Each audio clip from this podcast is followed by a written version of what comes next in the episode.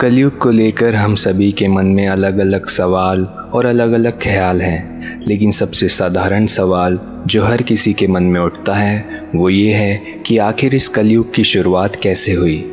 क्या एक युग से दूसरा युग जब बदलता है तो प्रकृति में कुछ बदलाव होते हैं? अगर बात करें सबूतों की तो हमारे पास हमारे सबसे प्राचीन दस्तावेज़, यानी कि हमारे वेद, हमारे शास्त्र हैं। हमने अक्सर देखा है कि जब भी इस धरती पर पाप अहिंसा, अत्याचार या अधर्म होता है, तब सारा दोष कलयुग पर डाल दिया जाता है। पर ऐसा है क्यों? महाभारत के युद्ध के ख़त्म होने के बाद शुरुआत हुई कलयुग की।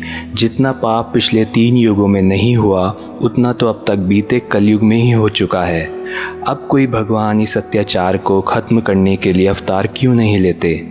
हिंदू धर्म में चार युगों का वर्णन मिलता है, जिसमें पहला युग है सतयुग, दूसरा युग है त्रेता युग, तीसरा है द्वापर युग और चौथा और आखिरी है कलयुग।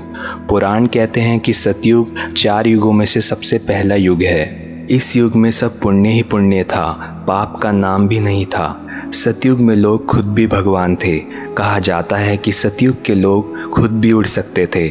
सतयुग के लोगों की उम्र 400 साल से भी ज़्यादा होती थी। सतयुग 17 लाख अट्ठाईस हज़ार साल तक चला। उस वक्त इंसानों की लंबाई 32 फीट तक होती थी। इस युग में चारों ओर पॉजिटिविटी का वातावरण बना रहता था। अगर हम द्वापर युग की बात करें तो ये युग आठ लाख चौंसठ हज़ार साल तक चला। भगवान कृष्ण का जन्म भी इसी युग में हुआ। ब्रह्मा वैव्रत पुराण की माने तो कलयुग में धरती से पाप मिटाने, भगवान विष्णु कल की अवतार में जन्म लेंगे।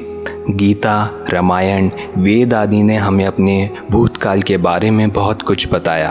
पर असली कहानी तो शुरू होती है कलयुग से। वह कलयुग जो हमारा कल था, आज है और कल भी रहेगा। शास्त्रों में दिए गए आंकड़ों की गिनती की जाए तो निष्कर्ष के साथ कलयुग की आयु चार लाख बत्तीस हज़ार वर्ष मालूम होती है। शास्त्रों के अनुसार इस समय सकारात्मक व्यवहार बहुत कम होगा और धरती पर अधर्म का राज होगा। पुराण के अनुसार एक समय ऐसा आएगा जब 16 साल की उम्र तक लोग बूढ़े होने लगेंगे और 20 वर्ष जीवन की औसत आयु बन जाएगी। कलयुग के पचास हज़ार साल होते होते गंगा पूरी तरह सूख जाएगी।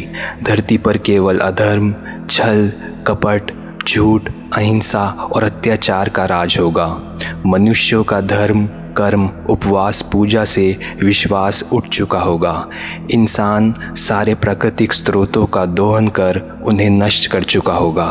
अगर देखा जाए तो शास्त्रों में लिखी एक एक बात सच होती नज़र आ रही है। जब जब इस धरती पर धर्म की हानि होती है तब तक भगवानों ने कभी राम तो कभी कृष्ण के रूप में जन्म लेकर अधर्म का नाश किया है।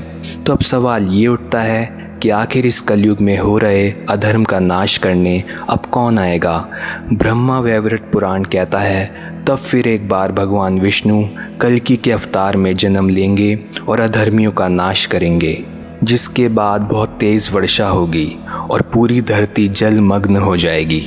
और फिर एक लंबे संधि काल के बाद एक बार फिर सतयुग की शुरुआत होगी। ये सारी बातें हमें उन शास्त्रों में लिखी मिलती है, जो ना जाने कितने ही सालों से हमें धर्म का पाठ पढ़ा रहे हैं। इस भारत भूमि का इतिहास इतना बड़ा और पुराना है कि आज हमें उसे छोड़ तकनीकी दुनिया में बहुत आगे बढ़ चुके हैं।